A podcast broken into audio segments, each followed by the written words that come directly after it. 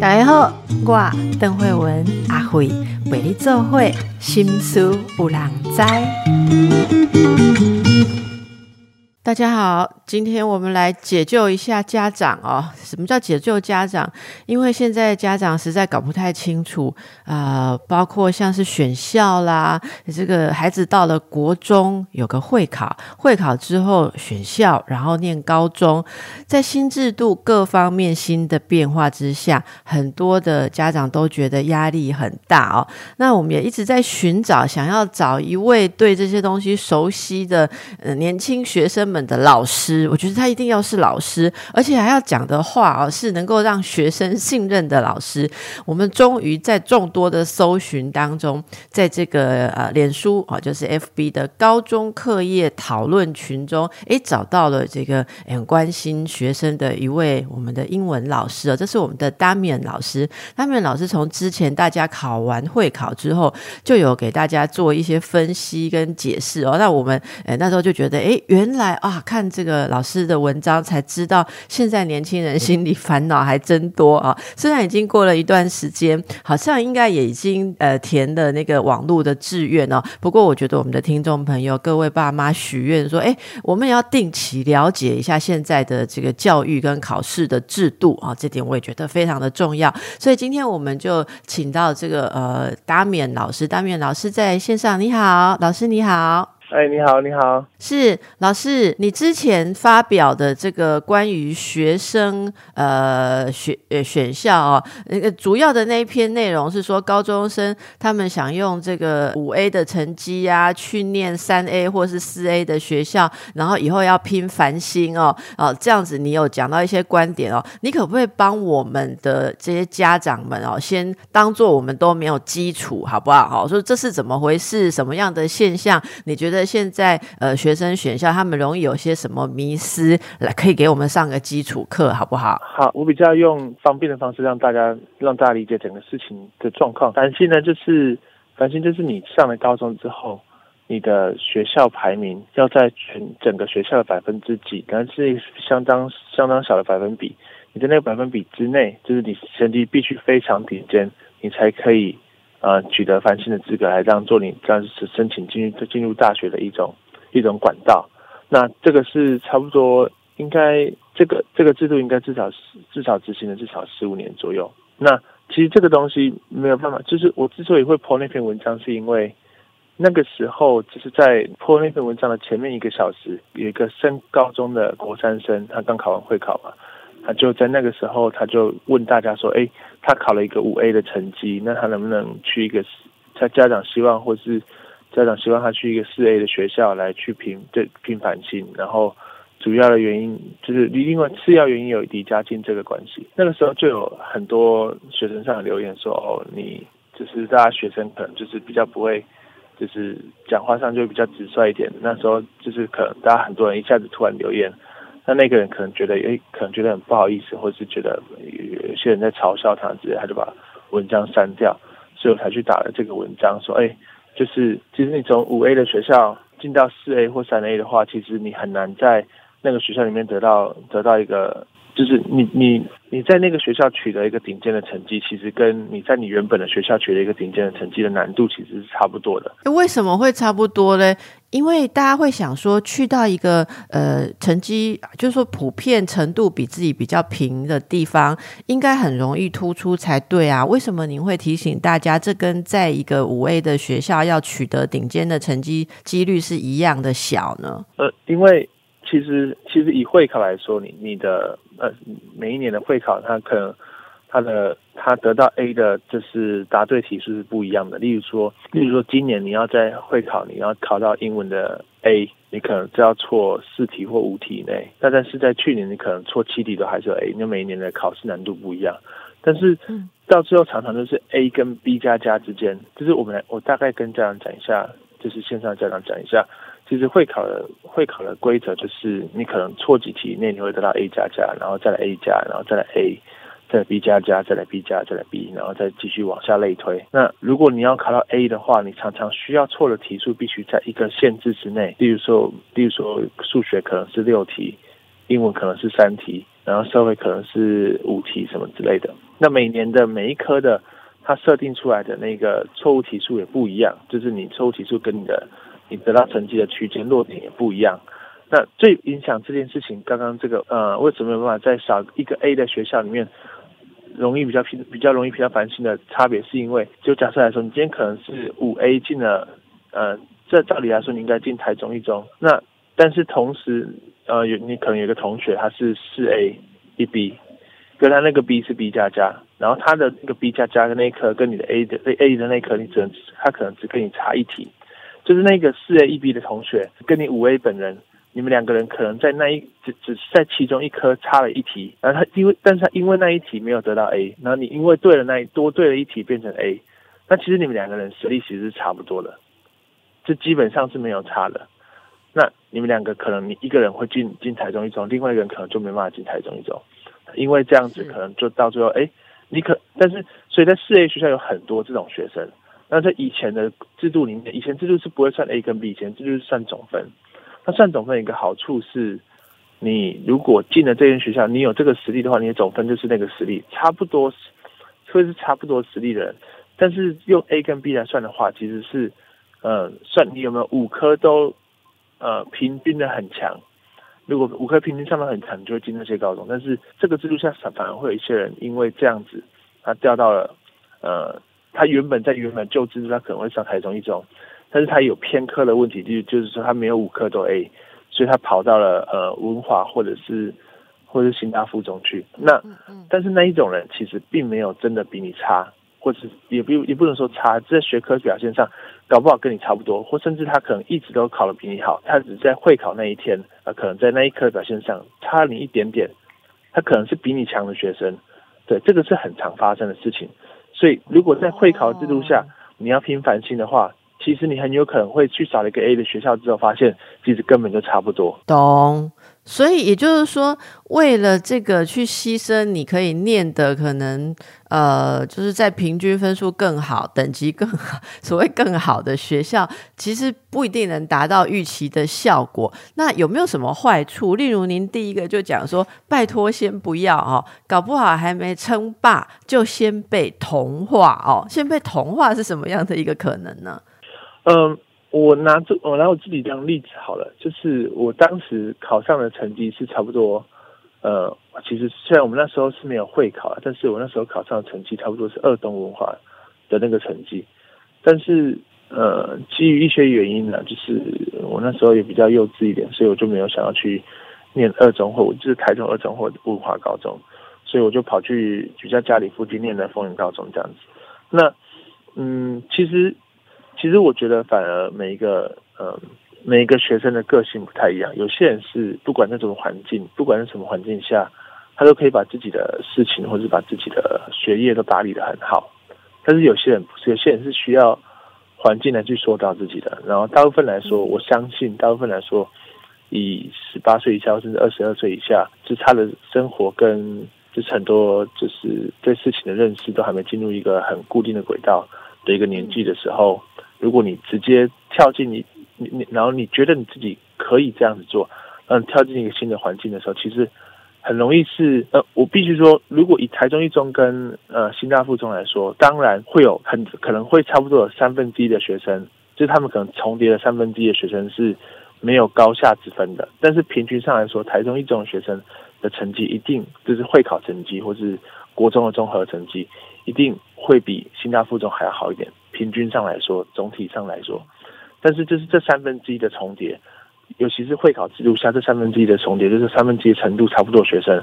他们可能会在呃去到了另外一个学校之后，可能会当然这三分之二同学就是他真的实力上不管各方面就是比较偏比较偏心大附中学，他可能在呃他可能在有一些差别就是了啦，对，有一些差别。那你在那个环境下，其实呃可能你会觉得相对轻松的考到一个嗯班上很前面的成绩，对。那可能这个这个时这个时候，你原原本你这样一样的读书方式，你可能台中一中，你连班上前面一半都没有，或是可能是最后十名。但是你久而久之习惯之后，你就会慢慢的在那个那个群体那个环境里面，就是觉得比较舒适或安逸。那当然，你的你的你的危机意识也慢慢的减少。那久而久之，你可能慢慢慢慢慢慢没有没有在最顶尖的成绩里面。那到最后，你原本可能你原本设定的那个繁星的计划，就你自己也忘记，或者是你自己也达不到了，这样子。哦，所以这就是这其其实就是童话。那老师，您是在这个教英文，就是在补习班教英文是吗？呃，是的。那我们可不可以请教一下现在的这个？诶，国中，应该老师应该是教国中的英文吧，对不对？嗯，国中跟高中都有。国中跟高中，我们可以请教一下，现在比方说高中的，呃，刚刚讲到有这些学校啊，就是虽然一直都觉得我们要破除什么明星学校的这种差异，可是事实上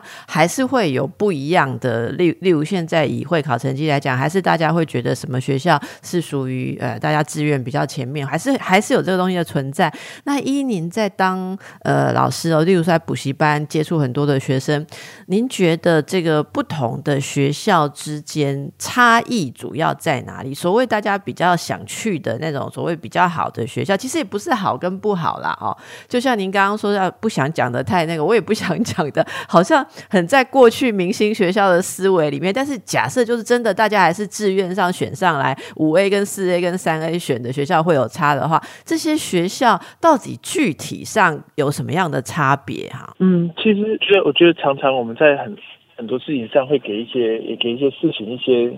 一些其他的名字，然后当然思维上比较相对比较全面的人就不会有这方面的状况或问题。像我们会把比较厉害的学校可能把它取一个名字叫明星学校，那其实明星学校并没有什么特别，或是并没有什么不好，或是或者是比较好，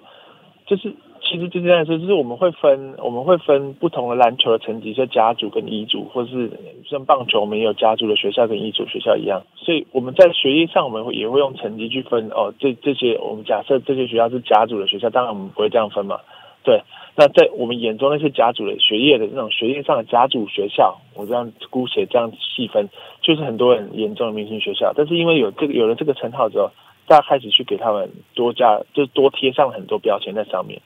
那其实实际上确实会有差别。那你如果你身为一个球员，如果你真的有一个不错的呃，在国中之前你有一个不错的呃，就是运动运动运动领域上面的发展，那大家想都知道，你把你去，如果你是一个家族的球员，你到了一个乙组学校去的时候，当然就是讲话比较粗略的人就会直接说哦，如果你真的是有家族实力的，你去乙组你还是可以打得很好。但是我们都知道不是嘛？如果今天是你跟你给别人建议的时候。你自己有一带有一点自己的想法在里面的时候，你会说哦，我希望你去遗嘱打，而且对啊，你担心什么遗嘱？你就算真的是你真的家族实力了，你就要遗嘱，你还是可以一样发光发热。对，这种例子是有，但是不是每个人都可以。那当然，很多人就会觉得哦，那如果明星学校有什么差别？那到明星学校，你如果你不是去明星学校，就是你这，你就算你没有去明星学校，你真的很认真念书的话，你还是可以在明星学校取非明星学校取得一个很很好的成绩。可是。我们会去设定这样一个分类，其实并没有说谁好谁不好，而是我们只是希望，就是在那个竞争之下，好的人可以维持他的优势。是老师，我们其实想问的是说，您具体在这个接触学生这一端来看，比方说，呃。假设就以台中来讲，台中因为您在台中嘛，哈，假设说台中一中跟其他学校来比，台中一中的学生呈现出怎样的不同？例如说，你来教英文，那他们是怎样？他们学校的英文就已经教的比较好了吗？还是他们呃学校大家呃这个读书的风气比较好？还是有时候也不一定啊？是他们对于自律啊品格诶的气氛比较好？到底有没有比较差别？就是实际上你看到什么差别？台中一中来说的话，台中一中的学生确实在他们的读书。的自律上，跟他们的专注度上，还有他们的他们的时间规划上，其实都做的执行度相当相当相当相当的高。那相对的，对，那但是其他其实整个四 A 三 A 以上学校的学生，其实他们的在这方面的处理，其实都跟台中一中差不多。我跟很多台中一中学生比较站在一起，就是。我们都有点怀疑，说会不会台中一中根本不需要老师？哦，我懂。哎，我听过建中，我听过建中的老师也是讲一样的的话，所以，我我想，其实我们可以感受到，就是这个其实是因果嘛。就是说，如果这个学校是成绩比较表现比较好的人选的学校，那当然他们学生接下来也是学习的状况比较好，这就不一定是学校跟老师端的差别。我想这是家长的一个迷失啊。好的，我们继续来请教我们的这。这个达米恩老师。呃，老师，现在的国中高中生是不是都要补习啊？因为好像哦，我你知道现在的人从小学就要补英文哦，所以我们现在大家英文是非常强吗？嗯，以现在的小孩子来说的话，英文确实比以前强很多，就是没有强很多，但是至少有存在一个学期的差异，就是。或至少一个学年的差异，就是我那个时候在学的高中英文，或者我在那个时候学的国三英文，可能在可能在大我二十岁的高中英文的国国中英文里面，它可能是比较比是相对在它是晚一年才学到这样。所以如果你学校的课程来来看的话，其实就是快了差不多一年。那如果以整体实际上不要去看学学学校怎么样的话，其实现在的小孩子三分之一以上都有从小学一年级开始学英文这样子。三分之一哦，三分之一都从小学开始学英文啊。从俄美就在俄美机构上面，可能不同的俄美机构上面学英文。是是是，所以现在。那个大家可能就是接触的比较早，那你在呃，就是帮大家补习英文，在上课的时候啊，你觉得要怎么样哦？如果我们给这年轻的孩子们或是家长们一些建议的话，怎么样才可以把英文学好呢？我分成家长跟学生这两段哈。如果你学，如果你家长这一段的话，如果希望小孩子把一把英文学好的话，其实很难很难很难。就是没有送去任何学习机构的话，你你光靠学校的英文教育，那当然，如果小孩子认真的话，就会取得不错的程度。如果你把这件事情交给小孩子自律的话，当然就很很高很高的风险。所以，我比较建议家长还是送去学习机构，例如说一些俄美机构或什么。原因是什么？就是为什么只靠学校是不够的？它的原因是什么？只靠学校不一定会不够，但是学校比较像是，这是你小孩成绩，你小孩学习就是这样子。你小孩子目前程度是这样，我们目前我们希望帮他达到什么样的程度？然后方法方法有这些，你觉得可能你觉你可能觉得哪一个比较好？那我们去跟你说啊，好，那我们一起合作，看我们可以可以可以把小孩子带到什么程度去？在当当然现在的比较多学习机构比较不像以前一样，不是所谓的补习班那种，就是恶魔型的补习班这样，就是哦，我们一起去店里的小孩子。啊，逼到那个程度去。现在其实，当然，台中的郊区很多这种补习班，因为我自己有在台中的郊区教。对，但是以市区来说，尤其比较新的一些市区，像西屯区、南屯区这种，这种补习班就相对比较少。对，还是有了，但是比较多越来越多学习机构是，哦，我们一起想办法，然后我们的目标是要达到那个地方去，那我们一定要找到办法帮你的小孩子达到那个程度去，对。啊，所以两两者在两者在初始设定上的差别，就学校跟学学习机构，就是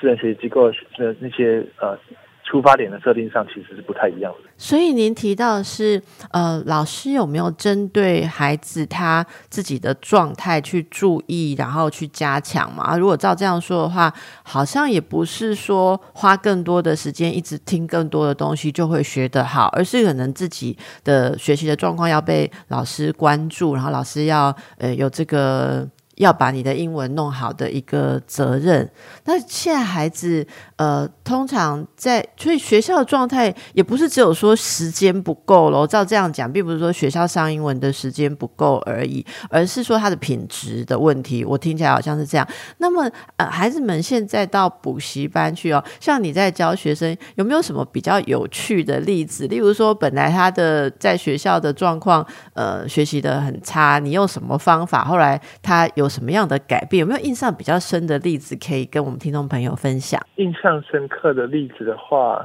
就是因为家长会好奇说，有什么样的人。他可以变好，他是借由什么样的方法？例如说，您叫他每天多背多少单字吗？还是叫他听什么？还是呃，你用了什么方法帮他克服他的一个什么障碍？因为其实大家现在都会去看一些那种什么榜首的学生，呃，如果写书说我是怎么学习，我是怎么学英文，那书都会很畅销，他都会写到一些他的方法啊。所以我也蛮好奇，说站在老师这一端，你应该接触过很多学生，里面应该也有所谓呃，这个受到帮助、进步很多的的。嘛，那这个进步很多的是因为您跟他的合作之间用了什么样的方法？有没有这样的例子可以跟我们分享？哦，就是我其实我其实比较比较重视上课的时候的那种，就是就是轻松、气氛幽幽默的环境。所以，呃，有学生是他来的时候，他可能就是有一个学生，他是我记得他是当初呃国二刚开始的时候，他是认真的不喜欢英文，认真不喜欢。那其实，其实，其实英文不是一个很难、很难、很难的东西。常常学习上反而卡比较卡到学生的是在当初兴趣的的启发上就是被遗漏掉了，所以可能整个长期学习过程下来都觉得，呃，可能自己就是过得很辛苦啊，或是觉得自己可能自己觉得自己的整个被整个学校的体系或制度打压。那这个学生就是他进来的时候，他就是就是不想学。那不想学的话，家长也跟我说：“好，这个这个可能也来可有点来来不及或没救了。”但是就也是希望说：“哎，他他想要来这边听看看，就让他来这样。”后来我就是给他一些呃，因为我一个我我开一些就是脸书的账号或一个专业是在讲，就是就是比较地域梗的民音的，就所谓地域梗的民音，就是比较。玩笑上比较过分的一些玩笑的那些迷音图、迷音梗图，不知道你有没有听过？那嗯，后来就把这个这个分享给他，然后我就用我就想说，啊，既然你不想学，我就用这个来去，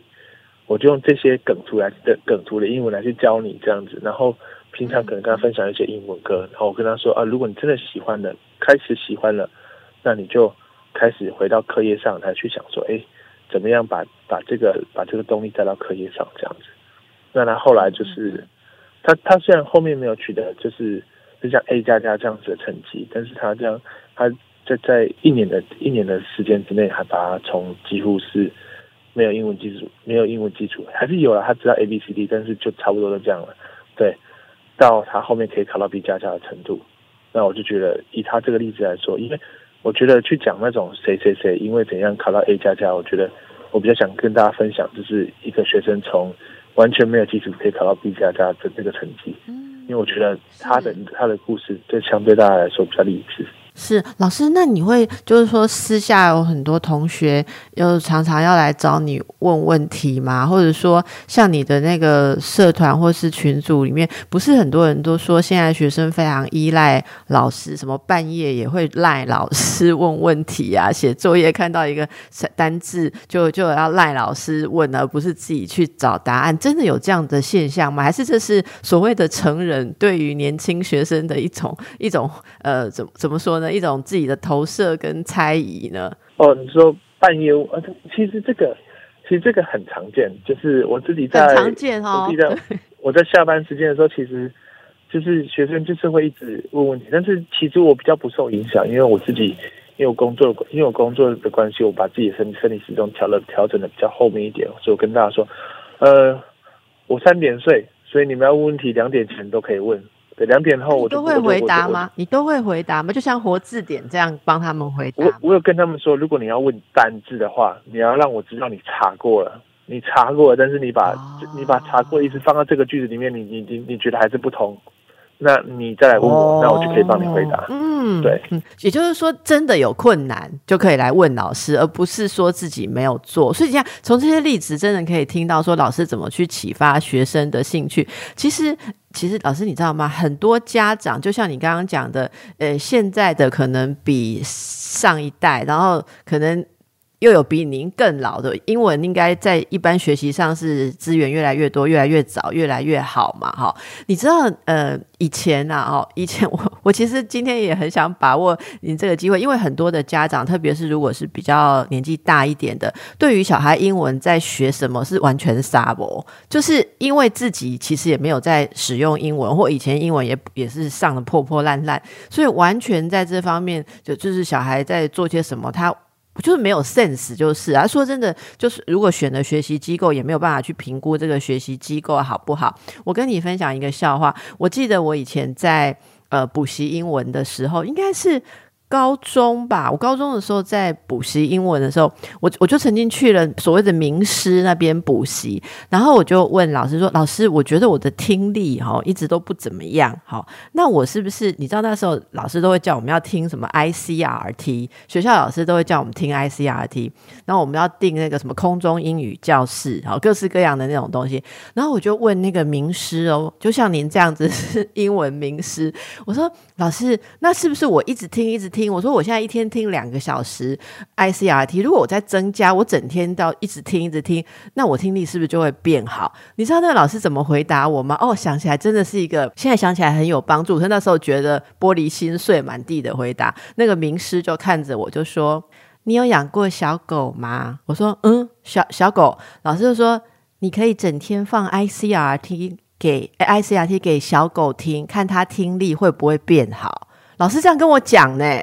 然后你知道吗？对一个高中生来讲，我就觉得呃，所以老师的意思是。我的听力没希望吗？但是我现在回头来看，包括有出国念书的什么，我才发现说，老师其实重点他在讲的是，你没有方法，光是一直大量的浸润那是有限的。所以他其实的课程上他会教我们说，怎么样从完全啊听啊鲁语完全听不懂，你可以开始去进去。我觉得兴趣当然也是很重要。那我不知道老师如果有学生问你这样一个问题，像我当初这样问，你会怎么回答呢？你说如果学生问我。他听力要怎么进步，还是要问对听力怎么进步？对他听很多很多英文的电呃的 podcast 啊，或者是一些呃看一些 YouTube 影片，或一直看英文电影，他的听力是不是就会变好？呃，我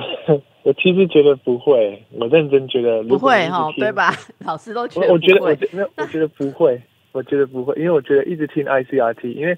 ICRT 它大部分的节目是就是比较纯英文这样子的一个节目。其实要看，如果你程度是接近 I，如果你的如果你的听力程度是接近 ICRT 的话，你去听它确实有一些进步，因为你可能就只剩下一些单词或者是一些片语或者是一些呃讲的比较快的一些就是速度你听不懂。所以我还是建议大家是从最最基本的那种比较简单的一些影片来去看。所以要老老师，你刚刚讲一个重点哦，就是要程度跟自己差不多相近，你不能选一个自己完全听不太懂的，好，要差不多勉强可以听懂的，是不是？然后就可以就可以在这个呃适合自己的程度上去进步。那平常还可以做什么？因为刚才那个你有提到有家长端跟学生端嘛，你说要靠家长来帮助小孩英文学好，几乎是不可能。那那我们呃，假设想要学好英文的人，可以做些什么呢？如果我们身为如果是一个呃一个大人或者是一个学生，他自己要靠自己能力。假设我们我们就先说哦，假设学校没有帮助到他，那学习机构他基于某些原因，不管是什么预算还是什么什么，他没有想要去选择这个的话，自己要学好英文的方式，最好最好的，我会建议就是去。比较偏阅读类的东西下手。那你在在那种工具书的选择上，我会我会建议比较用工具书的方式，然后加上自己的一些呃自己一些学习资源，例如说一些听力的东西，然后一些一些线上的一些呃影片的东西来去辅助。那一定要一个，如果自己要学习的话，一定要一个工具书作为基础。那这工具书学到一个程度之后，其实其实文法差不多就这么多。但当然，你不是说你学过你就一定会，因为你学过你会了，但是他有一天在某个句子里面出现这个文法的时候，你不会想到这件事情。所以我其实有点反对，不是有点反对，我相当相当反对所谓的呃学霸英文笔记法。在其他科我其他科我我完全没有没完全没有意见，但是在英文这一科上，很多人其实在写笔记的时候就是满满的那些文法公式。那其实我看的时候，其实我我自己是相当相当。不以为然，因为我觉得你记得那个文法公式，你怎么知道你现在看的这一句是哪一个？因为因为我不像是一个数学或自然一样，他就是跟你说他现在考什么部分。他出现一个句子的时候，他并他他有时候可能甚至他他他有一些在有一些文法上，他是两种都可以通。但在他基于这个句子的前后文，它可能意思是不一样的。所以我在建议大家去去读英文的时候，我是建议大家用文法书。那笔记上其实适量就好，就是在一些自己。事情上做一些注记就好。那因为英文到最后没办法让你成为一个笔记，让你带着带着走，然后随时跟他讲话，随时翻开那个笔记，这样就像欢迎女团团长一样，这是不可能的事情。所以我希望大家就是哎，好好挑一本工具书。那工具书没有哪一本好，哪一本不好，所以我今天绝对不会去夜配什么工具书之类的。就是看了你觉得就喜欢它的排版，就喜欢它的排版，也没有原因。我喜欢它封面的颜色。我跟你讲，只要会让你想常翻它，它就是一本好书。有了之后呢，再去搭搭配。像我以前在自己在学英文的时候，我会找两个好朋友，我们一起，我们一起把一一一部电影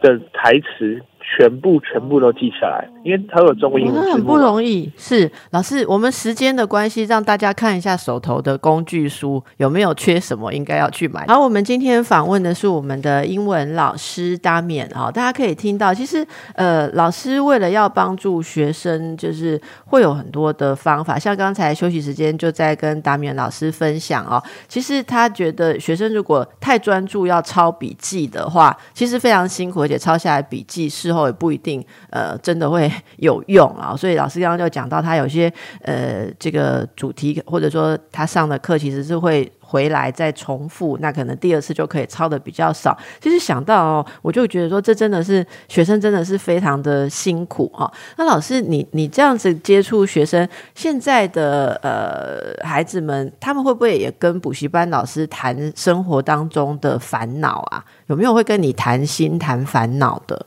嗯，其实其实会，就是蛮蛮多的，因为。哎，我我可不可以问一下，他们现在烦恼什么哈？哦，现在学生的烦恼，男生问我的都是，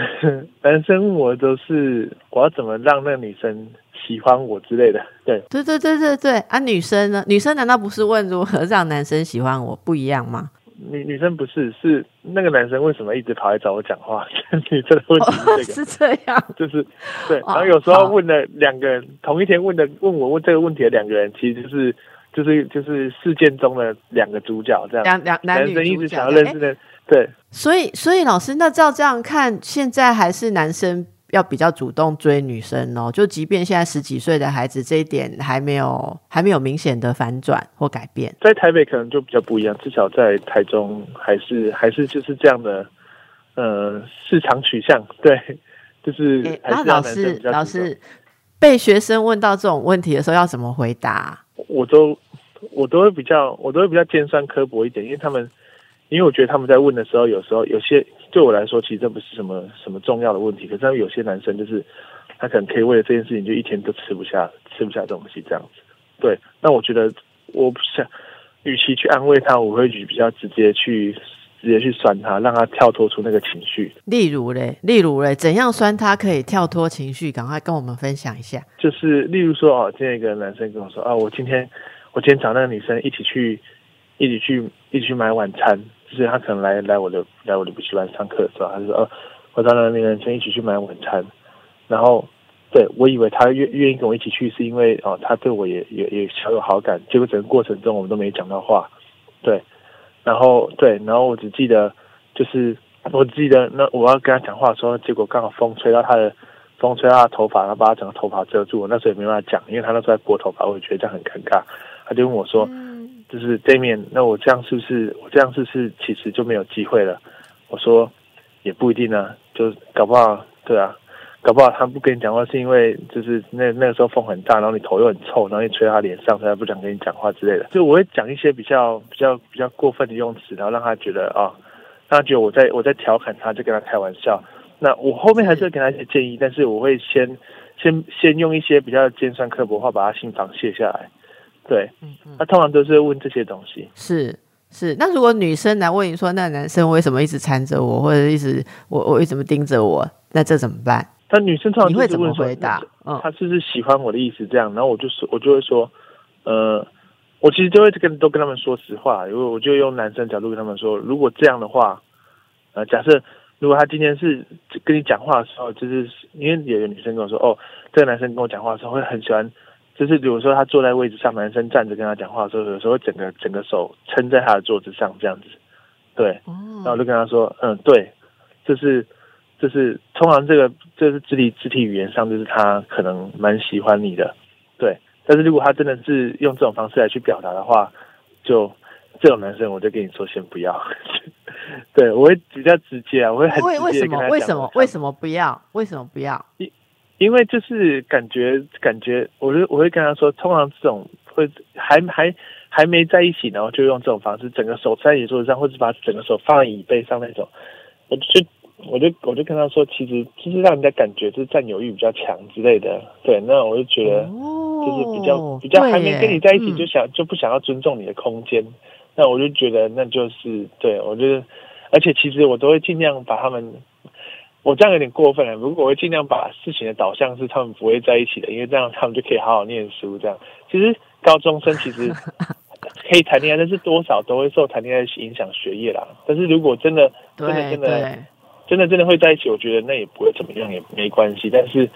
可以的话，我都把它导向就是。啊，先不要，先不要这样子。对，是是，所以虽然我们这个听到这个补习班青春洋溢的内幕了哈，不过我们也听到老师还是会绝对要注意一下，大家不要偏废课业，不然家长会想说，哎，我有听过家长不让小孩去补习，因为他说去补习班哦都在谈恋爱哦。其实我们以前 在补习班也都有谈恋爱，也没有怎样让。老师真的有注意功课，自己知道重点在哪，这就是青春期正常的过程嘛。哈，好，那今天我们先。谢谢大面老师在百忙当中来接受我们的采访，祝福老师，祝福各位同学哦。那我们等一下再回来再谈谈青少年他们常见的一些心理的困扰，再给家长补充一些建议哦。其实啊，我们现在国中、高中的学生们。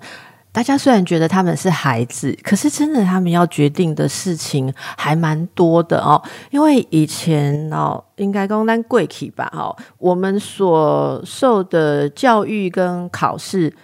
比较是坦白讲，就填鸭式的。填鸭式的坏处就是说，每个人就是只能够追求同样的方式，没有所谓的适性发展。可是。现在比较多元，呃，包括进大学的方式，还有你到底要念什么的科系，就没有以前那么样一个单一的呃上下或是排名，所以。我们现在的孩子们哦，年轻的学子们更早就要学会选择自己的人生，规划自己的方向。所以在这个过程当中，自我了解可以说是他们最关心，有时候也是最焦虑的课题。所以，身为家长，呃，大家其实也必须要为了帮忙孩子，不断的去关心呃新的这个国教的制度以及呃招考的制度，例如大学一百一十。十一学年，大家知道吗？这个学年有考招新制哦，所以考招新制又有了更复杂的考试路径。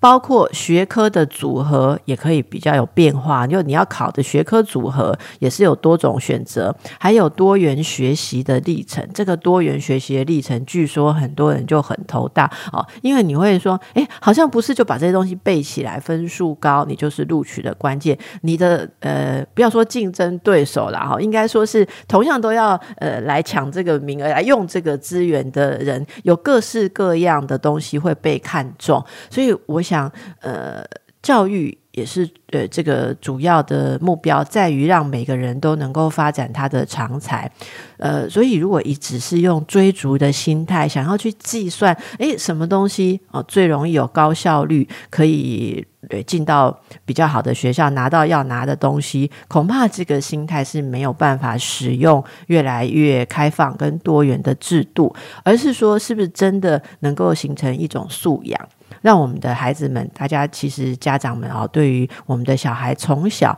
他就能够比较尝试各种不同的面相，而父母我觉得也要有一种素养，就是我们父母也要懂得去看到孩子原来有什么长处啊。例如我们节目常常会呃介绍来谈到孩子的各种问题，你的你的孩子如果就喜欢上网，你能不能从里面看到说上网吸引他，跟这个读课本不吸引他差别？在哪里？能不能从这边看到说，诶，给他什么样的帮忙？以前会讲栽培，可是现在其实会讲说什么样的启发，什么样的帮忙，他的这些特色啊，他的学习的特色、能力的特色，可以有更好的发展。哦，这个就是呃，我们也要常常也跟大家谈谈年轻人议题的缘故了哦。呃，很多人就讲代沟，代沟。代沟，我自己觉得深刻的觉得从哪里去消除，就是从互相的了解开始去消除。如果大家呃常常听到这一些新的观念跟新的方式的介绍，